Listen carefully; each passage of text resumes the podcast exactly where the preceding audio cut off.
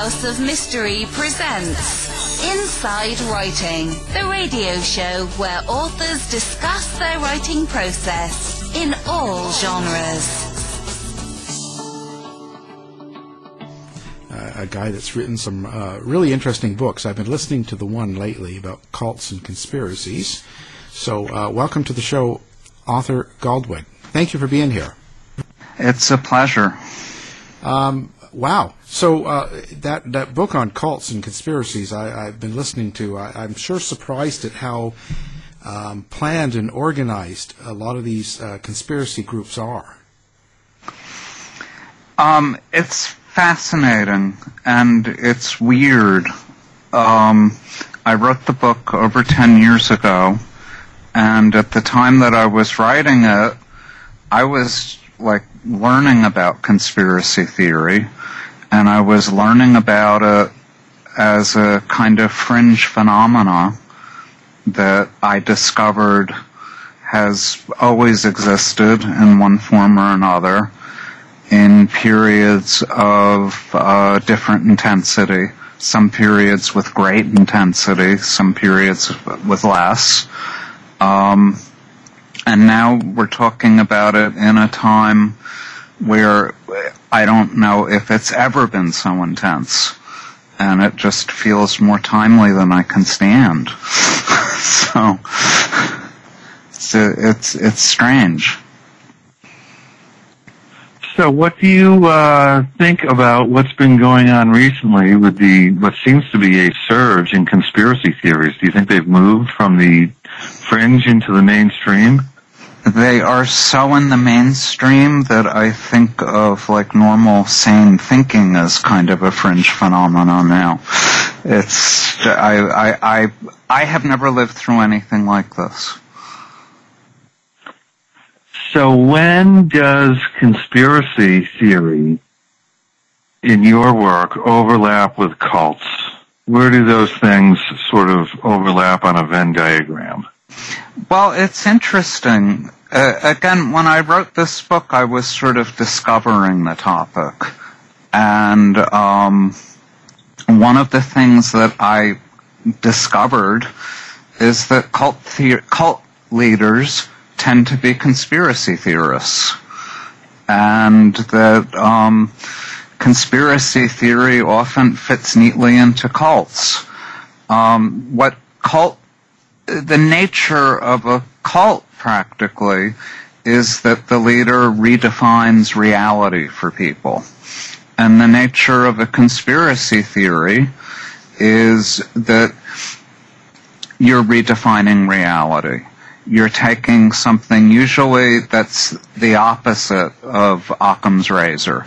Occam's razor is a, you know, it's a medieval philosophical formulation that usually the simplest explanation is the soundest explanation. That the more bells and whistles you require, the less likely it is to be true. So if you have some political theory that involves thousands of participants acting, you know, and maintaining absolute secrecy and it requires all kinds of coinc- seemingly coincidental events to happen. People that didn't know each other really knowing each other, um, that that kind of thing. Then you know it's it, it's likely not true. But the conspiracy theorist or the cult leader convinces a group of people that the opposite is true that the you know the people that are touting science or that are touting reason are crazy and that they're trying to make you crazy. Now, none of this means that there's no such thing as a conspiracy. There's always been conspiracies. And none of this means that the subject of what a lot of cults believe in isn't necessarily true. Um, I'm not I'm not a religious person, but I'm not a committed atheist. I'm open to a lot of religious ideas being true. Um, and um, pretty much every religion began as a cult. Um, the a, a, big one of the, the well I would say there's like two major differences between cults and religions. One is how many people belong to it, and the other is how the leader behaves. Because another common feature of cults is that the the, the founder leader is very much present and abuses their power.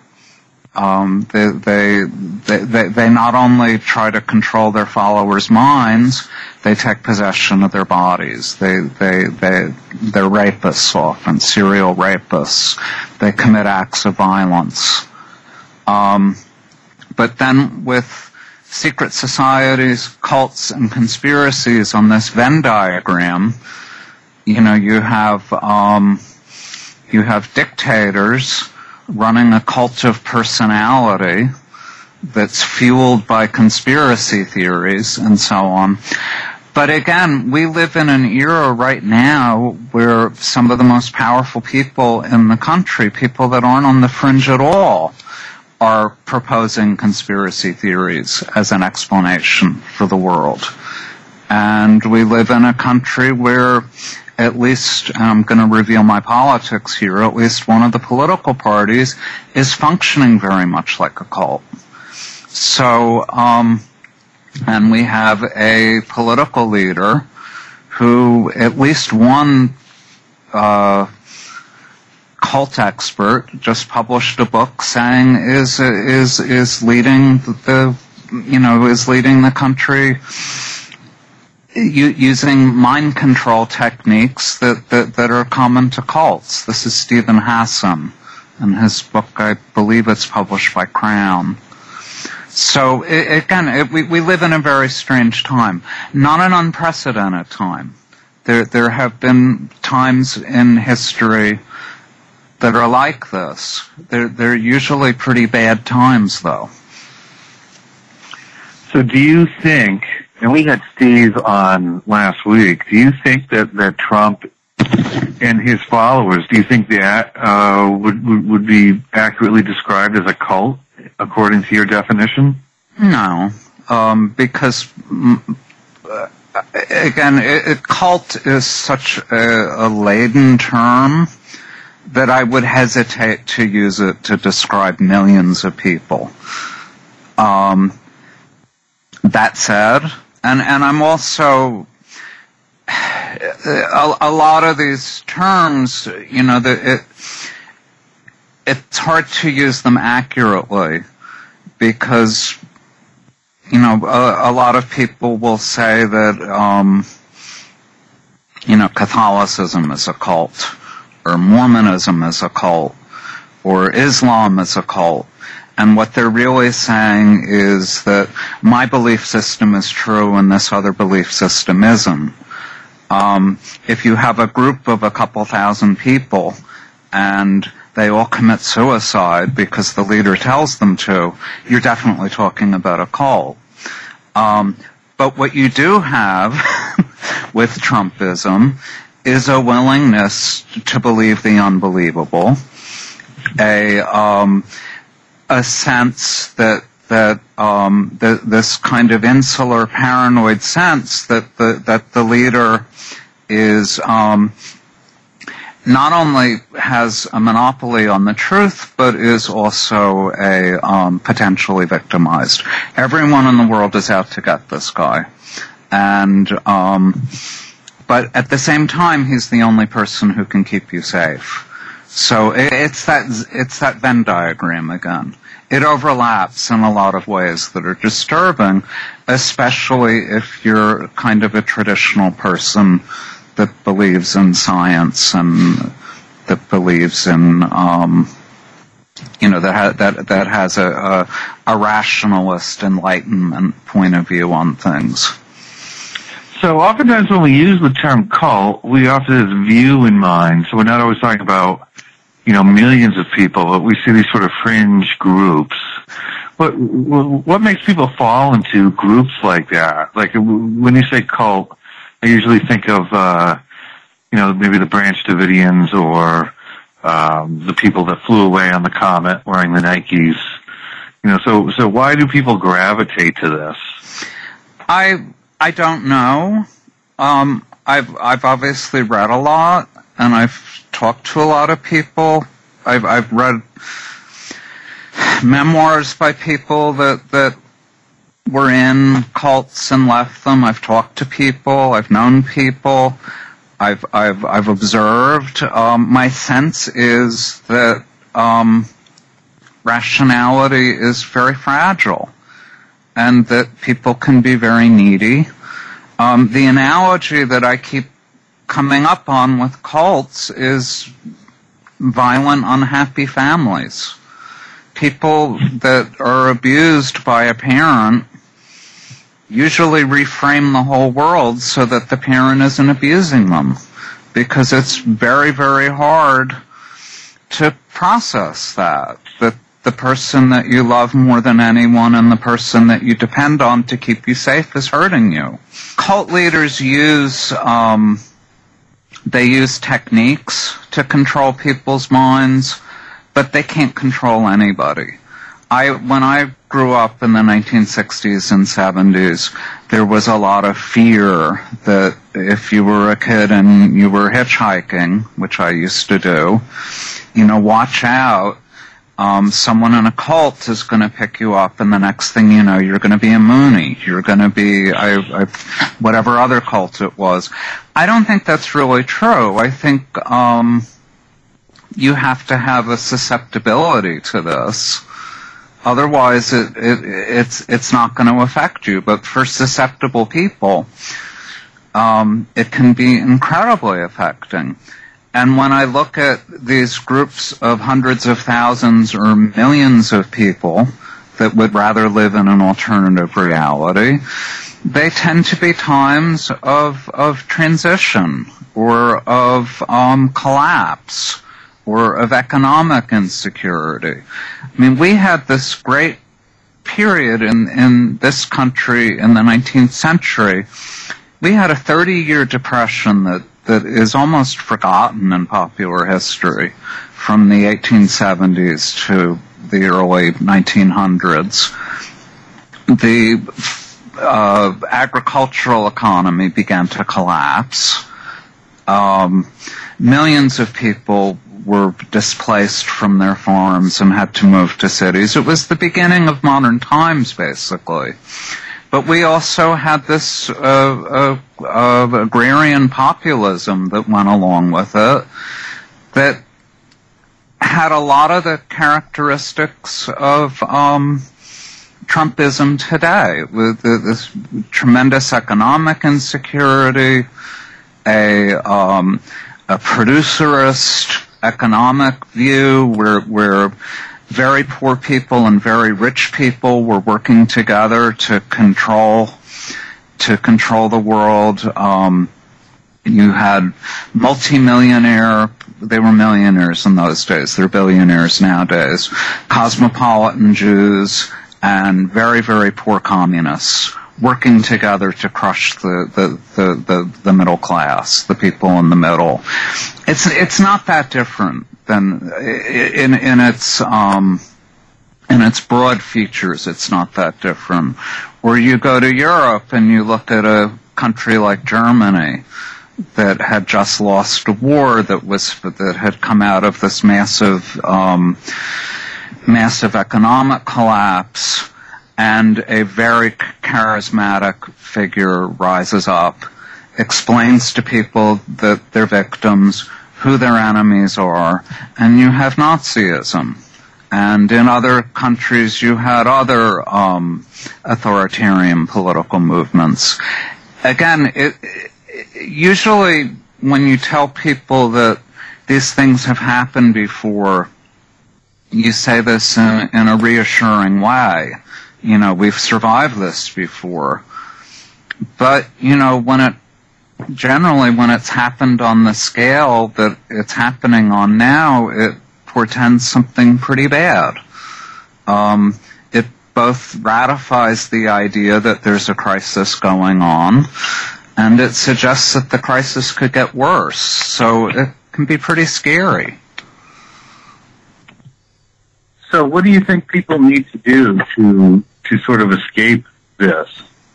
I mean, it seems like we're living in a time where there's always these pulls to join these fringe movements. Is there a way to sort of inoculate ourselves or our families to, to these sort of uh, cultish beliefs?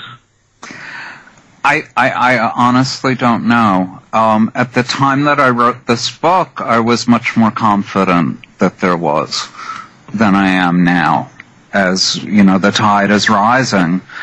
Um, I suppose the most reassuring thing that I get out of history is that you know the the the, the bubble always bursts. Um, you know the the um, the tulip bubble or whatever when in Holland in in the 18th century when when the price of tulips went up to hundreds of thousands of guilders. Um, that was a, a, kind of shared craziness um, that eventually collapsed. You know the, these things reach their limits. Um, people are both be, human beings are we have the gift of rationality, and we also have these evolutionary proclivities to follow alpha people. You know, um, apes live in big bands, and there's usually a dominant ape, and eventually the dominant leader gets overthrown. I think we're more rational than we're not rational as a species. Um, I hope in this country that that you know that we that the that the, the fever breaks, the bubble bursts, people go back to just being normally crazy instead of incredibly crazy. But again, as as somebody that was writing about this ten or twelve years ago, it's incredible to me how much more intense the phenomena has gotten. What are some of the stranger cults that you've you, you've researched? Um, the one that my favorite when the book first came out, I loved to talk about it, were the Hollow Earth groups. Um, because it's not like flat Earth, but instead Hollow Earth. Hollow Earth. And the reason I liked it so much is because it's like a metaphor for, for the whole phenomena of cultish thinking and there was one group I, I can't I can't remember the name of it because I wrote the book a long time ago. It was a guy that was struck by lightning a couple times. He was probably brain damaged. This was just after the Civil War. But he had this revelation that the earth was hollow and we were living inside the earth. And we were, um, what we thought was the sky was really the, the middle of the earth. And he had this whole, he started a cult. He bought land in Florida, which, um, Florida has always been a kind of nexus of craziness. The, you know, the, the joke on the internet now that some Florida man did something crazy or grotesque it was as true back then as it is now. But they they they he he bought a, a, a community. He he bought land and built a community, and they had a, a community there. And he was trying to prove that the Earth was convex rather than concave by measuring it with these long um, these long boards and um, anyway, it just it it was so nutty and so much like a metaphor for. I mean, he felt that he was completely sane and that he had seen this thing that nobody else saw. And he got some number of people, not not millions of them, but you know, a few hundred people to follow him. And so that that that's one example of a really strange one. Of course, there's cults that are just horrifically violent, and that's um, you know the, the the Manson story. That happened over and over again. That happens over and over again. Not usually with strangers. It's usually the violence is enacted on members of the group or um, people that are considered enemies of the group. Um, with Manson, it's very likely that Sharon Tate was was um, she was house sitting for somebody who had Manson did consider an enemy. He was a music producer that he he had had had um, made him promises that that, that or in Manson's view had had had broken promises to make him into a rock star. It's very likely that that, that they weren't there to to kill um, Sharon Tate, but to kill this guy who happened to be away. Um, those are some examples, anyway. Where does the conspiracy theory then sort of overlap into cults? Like, why do the cults employ conspiracy theories? Is it to explain their status? For example, how come our beliefs haven't taken over the whole country?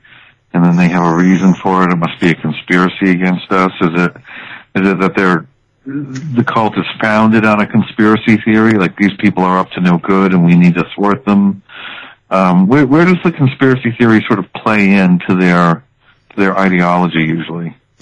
Um, I think that the, um, and again, I have to stop for a second and say, like, not all conspiracies are frauds. Not all crazy ideas are really crazy. Some crazy ideas are actually great discoveries. You know, the, um, the earth isn't flat. People thought the earth was flat at one time. The sun doesn't revolve around the earth. The earth revolves around the sun. There, there, there are these startling discoveries. Um, somebody that people thought was a good person turns out to be a bad person. A group that people thought was relatively benign. I mean, there was a time when you would say, there was a ton, there was a whole industry in this country, there was a whole publishing industry based on the idea that Catholic priests were sexually abusing innocent people. And that there, there was a best-selling memoir in the 19th century about this, um, nunnery in Montreal where, where, um, young women were systematically abused and a um, a rationalist, a, a debunker, a professional debunker went up to Montreal and proved that the whole thing was crazy. But 20 years ago, 30 years ago, if you told people that there were dozens and maybe hundreds, maybe thousands of priests that were getting away with abusing children, that there were bishops and cardinals involved in this conspiracy, people would have said, oh, that's a conspiracy theory. It can't be true. So you have to be careful about the things that you dismiss.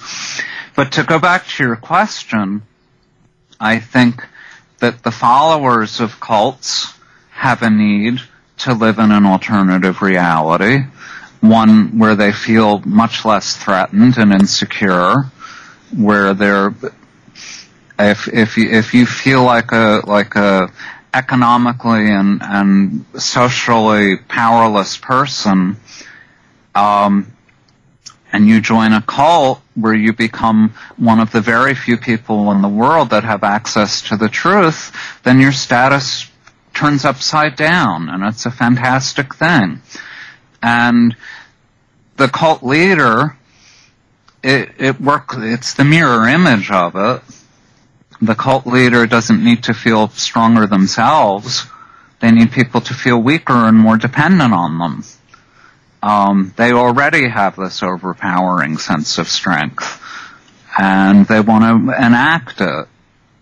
But what's you know again what's interesting when you you know you study the human brain and when you read um, you know, when, when, when you read experimental psychology,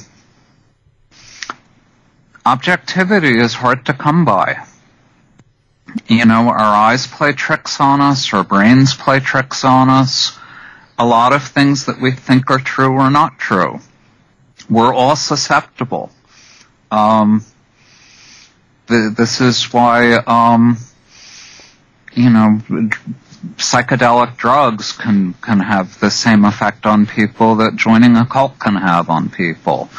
Um, where you could just um, you could be mentally ill. On the other hand, you could be much more acute than a lot of people and stumble on something that's true. Um, you know, we have a, a, a lot of trouble wrapping our minds around uh, really, really advanced physics because you have to know math to understand it.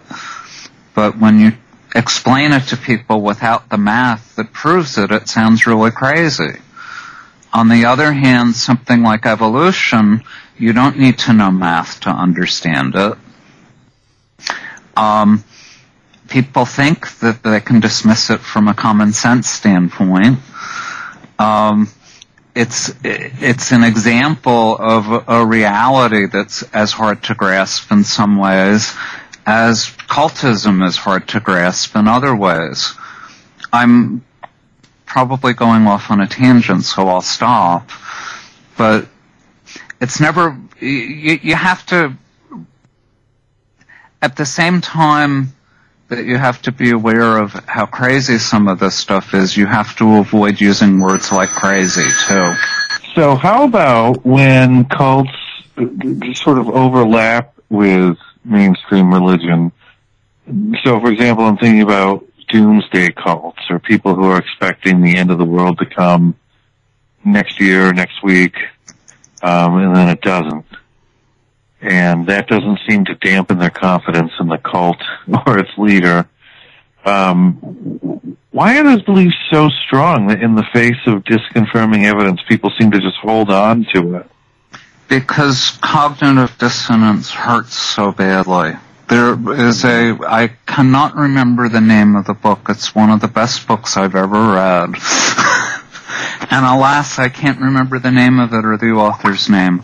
But the the founder of cognitive dissonance theory in the 1950s, he found out about a little flying saucer cult that had uh, a leader who predicted the end of the world in like a year and he was able to infiltrate some of his graduate students into the group because he wanted to see what would happen when the world didn't end in a year. And this happened very famously in the United States in 1839. There was a, a doomsday group called the Millerites, and they picked a date that the world was going to end. It didn't end. And Millerism collapsed, but Seventh day Adventism grew out of it, and the Jehovah's Witnesses grew out of it. Two very large groups nowadays. Um, and they come out of this disconfirming incident. So, back in the 1950s, this guy, whose name I really wish I could remember, infiltrated his graduate students into the group, and indeed the world didn't end. And um, he traced what happened to them because you could fit all the members of this group into a suburban house. They were easy to trace. It was only about 15 or 20 people. And the leader of the group continued uh, continued being a cult leader.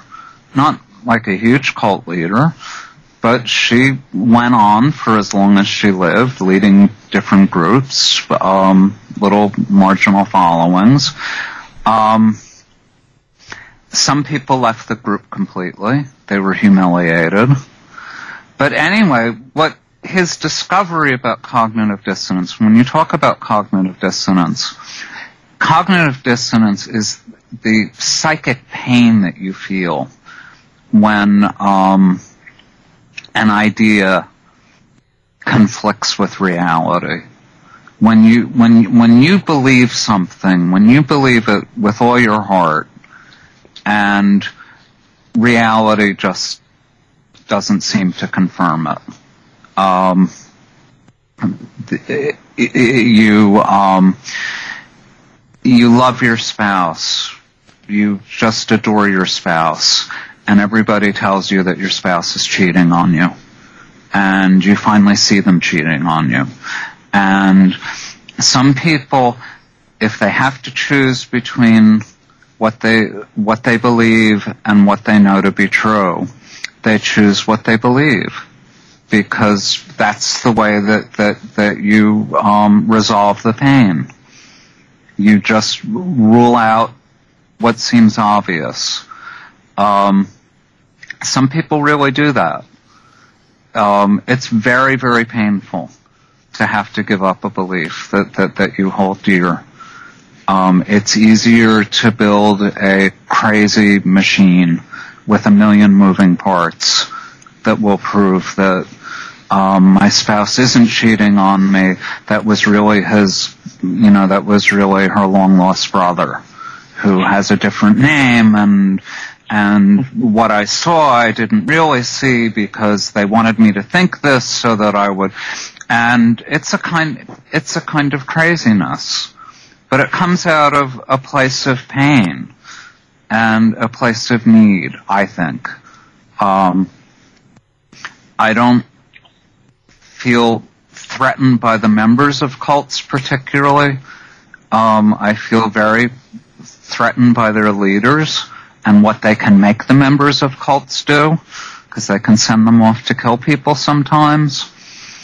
Um, but anyway, I, I the, again, there, there's very, very good psychological books on what makes up uh, an authoritarian social group and how, how it functions and the tools that the leader does to chip away at people's agency and their sense of reality and so on.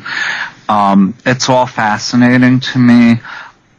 I don't. I, I believe a lot of it, but I but I don't. I'm not a psychologist myself. Um, I'm kind of a like a, an interested humanist, and I feel the pathos in a lot of this. I, I feel bad for people.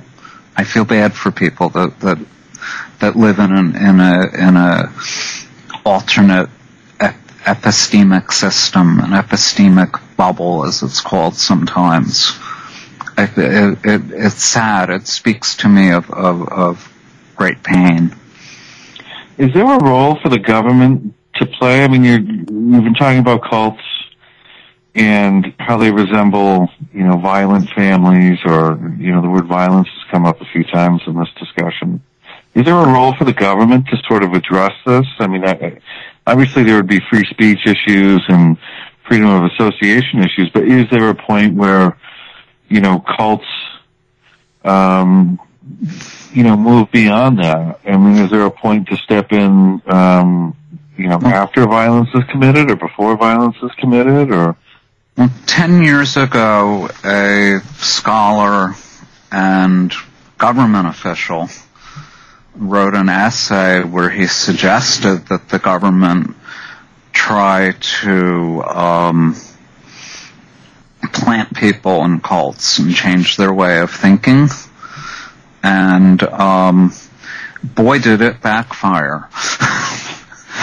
because uh, he was talking specifically about hate groups, which is a whole different phenomena that I wrote a book about that's related to this. But it, you know, it, it, it both validated the paranoia of these groups. Look, the government really is going to infiltrate people into our group and try to change our way of thinking. Who's the, who's the conspiracy here? Who's the you know who's trying to distort reality? Who's trying to change us? It was um so no i mean like if you're going to try to inoculate the country against a, a specific group you're probably going to get in trouble. On the other hand if you're in law enforcement and you know the, there's a known hate group that's preaching violence yeah, you should watch it. You should be aware of it. And um, often, you know, the I mean, again, it's like every everything I'm saying is ripped out of the headlines. You know, when you have a um, just just in the last couple days, um, Stephen Miller's emails that he was sending to Breitbart when he was working for Sessions, when Sessions was still a senator and he was working for them for him, he was pitching article ideas to Breitbart about how evil immigrants are, or um, he, he was sending them articles from pub- the publication of American Renaissance, which is a um, it's basically a hate group. It, it it's Jared Taylor's white supremacist group. It they they hold conferences like they're a like they're um, you know like they're an academic group, but m- most people would call them a hate group. How do you, how do you um, how, how do you stop them? I don't think you do it by infiltrating people into them. You do it by um, people like me. Um, you know, trying to other people writing books that, that are saying, look, we have this phenomena. There, there is another side to this. There's a way to understand this. There's a, can you cure the people? I don't know. Um, again, not everybody is susceptible to this. Um, and people, when you look at the history of this and you look at the really broad phenomena of how paranoid thinking works, people tend to be paranoid in the same ways and they're afraid of the same things. When people get Alzheimer's disease, so many people decide that one of their caregivers is stealing from them so many, you know, they, there's these patterns of, of, disrupted thought that appear. Um, the Boston Marathon bomber, um, the the kid, one of the brothers was taking, helping his mother take care of a guy who had suffered terrible brain damage, and in the I don't remember how, how it happened to him. I think he was mugged. And um, over the course of time, he became incredibly paranoid and introduce this kid to all of this literature about um, uh, I don't don't even remember the nature of the literature, but it was it was paranoid paranoid literature. Um, there's a connection, I think, between sometimes it's brain damage, sometimes it's brain structure, sometimes it's um, it's psychological damage, psychological vulnerability. Not everybody falls for this stuff, and that's something that you need to remember, even especially in a time when so many people seem to be falling for it. Well, it's never going to be everybody. So, um, I mean, we've seen damage in the past where government has tried to, I guess, step in with some of these cults, and sometimes it goes well, and sometimes it doesn't. Like with the Branch Davidians. Yeah, like what what do you think could have been done differently with the Branch Davidians? There, you have, I mean, some people escaped, but a lot of people died. Um, what could we do better in dealing with these groups? Um, to me, that was an example of. Um, it's like when the, when somebody calls the police because a family member hasn't taken their insulin and they're walking around disoriented and the police come and shoot them uh, it, that was that on a very large scale. Mm-hmm. They, um, I suppose they were afraid that the kids were being harmed, but they weren't going anywhere. And I think, you know, when people aren't going anywhere, when, when you surround them and, and, and, and wait them out, you negotiate with them there was this impatience, I think. I mean, I think the Branch Davidian story, it's a terrible story. It's, it's a horrible mistake. And it also fed, it fed more, more extreme violence. You know, the Oklahoma City bombing, I, didn't it, didn't that occur on the anniversary of, of the Branch Davidian? I believe Yeah, it did. it did, I mean, yeah. it, it, it, it fed, it, it fed the paranoia. It fed the, um, so the government should be should be super careful at the same time that that it's that it's aware of things. I again when you when you're dealing with um, thought contagions, I think you um, you know you need to maybe maybe it would help to talk to epidemiologists about how they control germs. Um, it would certainly help to talk to computer scientists about how ideas get get propagated. Um, but I think that you know sometimes government's the culprit in these things too. I mean, sometimes the government is the enemy. So again, I, I hesitate to, to give answers because, but I think if if if you understand that there's tremendous challenges, you're you're you're you're already better off than if you step in thinking that you can, you know, take care of it in one stroke. So there's been one group that I've been watching for the last few years, and that's, that's the Lyndon LaRouche group. They go by the name LaRouche PAC. And he's recently died, so I'm, I'm sort of watching to see what goes on with that, with that group. And they're, they're, you know, a, a cult in the sense that they, they had an extreme devotion to Lyndon LaRouche, their leader. Um, but they were very much decentralized, so, LaRouche was somewhere, and then everyone else was sort of dispersed across different cities, and they would go out and spread their um, spread their message. Um, where do you see that going? I'm assuming that, that the LaRouche group itself is going to disappear. Although they were just in the news a couple weeks ago. One of, one of their members um, um, showed up at, at a um, Cortez town hall and disrupted it. And it was just, it I was surprised that, that they were still around, but, but, but I guess they were. LaRouche's ideas, though, that he had so many, I mean, he,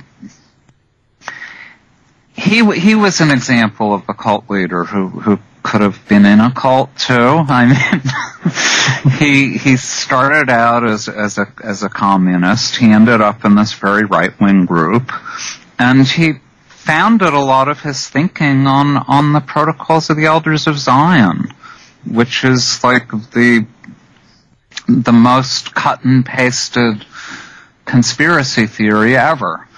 Um, pretty much every conspiracy theory since the 1890s, whether they're anti-Semitic or not, has taken its form and its structure from the protocols. And the protocols themselves were cut and pasted from anti-Masonic conspiracy theory, which was a huge, huge thing in this country in the 1820s.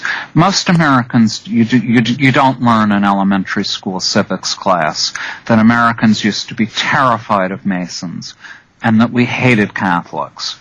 And like, like you're going to say two things about the United States before 1830. It would be that, you know, Americans really hate Catholics and they really hate Masons. And nobody would know any of these things now. Um, and Catholicism was a foundational hatred in America that just disappeared. Um, it just it it dissipated after the after Kennedy was elected. Um, probably the fact that Kennedy even got elected was a sign that it was already disappearing. But you know, I live in Brooklyn, and Brooklyn is just full of abandoned church Catholic church facilities, um, monasteries, nunneries, gigantic churches, um, schools, parochial schools that, that, that aren't in business anymore. Because American Catholics used to have a completely separate social infrastructure. Um, they they were taught in separate schools. They had, I mean, it was just, it's gone. This is a whole side of America that's just gone. It's changed. Um, some things really do change. I think um, America was never an anti-Semitic country in the way that European countries where There was a lot of anti-Semitism in the country, but we didn't have the it, it, the government wasn't propagating it. Um, a lot of the a lot of the structures of anti-Semitic thought have just been refitted onto anti onto Islamophobia now. Um, the exact same things that people were saying about Jews are being said about Islamic people now. And some of the loudest people that are saying it are Jews. And they don't even know that they're like citing that they're that they're quoting the protocols of the elders of Zion. It's, it's strange, and I do not remember how I got onto this tangent, so I'll stop. so l- l- let me ask you a question. Um, where, when you see these conspiracy theories sort of going across the internet and then bleeding into mainstream news coverage, like for example, the idea that Jeffrey Epstein, the billionaire philanthropist who um, was running a, a sex trafficking ring. Um, when you see that stuff propagating, what goes through your mind when you see, you know, now there seem to be, you know, members of the House of Representatives pushing this theory that well, ex- maybe. Except it's true. That's what's so horrifying to me. That it, it's it, people. I, I've read so much vile conspiracy theory that, um, well, let me, let me go all the way back to the 1700s, um, and and the fear of Masons. One of the um, there was this thing, the Hellfire Club, and it was these incredibly libertine, corrupt, free-thinking Masons. They had these sex clubs Benjamin Franklin was a member of it. And there was a club, it was either in London or Paris, I can't remember now, but it was called the Hellfire Club. And they were like abusing young women there and, and worshiping Satan. And, um, there's stories, um, Alex Jones, when he was first starting out, he wrote a crazy book about the, um, about the the um, the summer camp for millionaires in, in California. I can't remember the name of it, but Bohemian Grove, and and he he um, he infiltrated it, and he saw this pageant that they've been putting on there since the 19th century, and he interpreted it as a like cannibalistic rite from from ancient Babylonia. Crazy, crazy stuff and described all this, you know, this um, human sacrifice and blood drinking and sex stuff, and it just sounds insane. And then you've got this Jewish billionaire with ties to extremely well-known scientists and political figures, and he's doing this. He has it. it it's real. It's true. It, it isn't. It isn't a made-up thing that he was abusing all these women. And then he dies in jail. Um, in a place where people were supposed to be watching him. I think that it's very plausible that he commits suicide. If I were him, I would have committed suicide. He was not happy at all being in prison, and he had dodged that bullet once. He wasn't going to dodge it a second time. But I'm not going to get up on a pulpit or go on the radio either and say, how could anyone think something as ridiculous as that somebody killed him? Because lots of people had reason to kill him. I don't, you know, I don't know. This is why, again, this is why I said at the beginning of this conversation, I've been thrown for a loop by this world that we live in now, where some of these things that 10, 15 years ago I would have said are just crazy. This could never happen. The government wouldn't be propagating theories like this. Only people on the fringe would, or very bad people in the government that don't really believe it and are doing it to get some advantage. Uh, to you know because it, it because they're demagogues. Um, we're living in times now where some of this stuff turns out to be true. Maybe some of this is, um, maybe some of the reason that conspiracy theory is so incredibly tempting for some people to fall into is because some of it's true.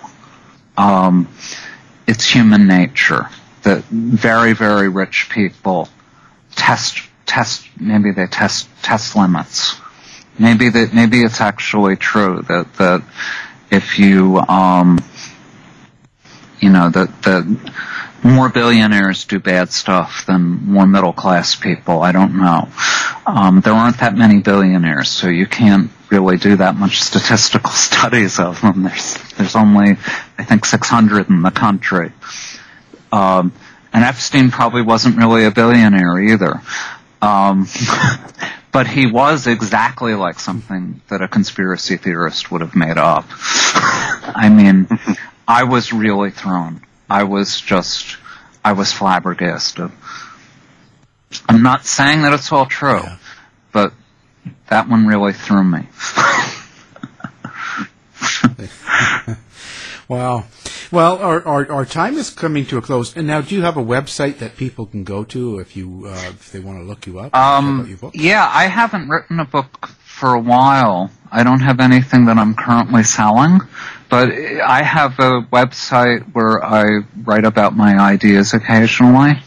Um, and all my books are listed on it and reviews and so on, and it's just arthurgoldwag.com.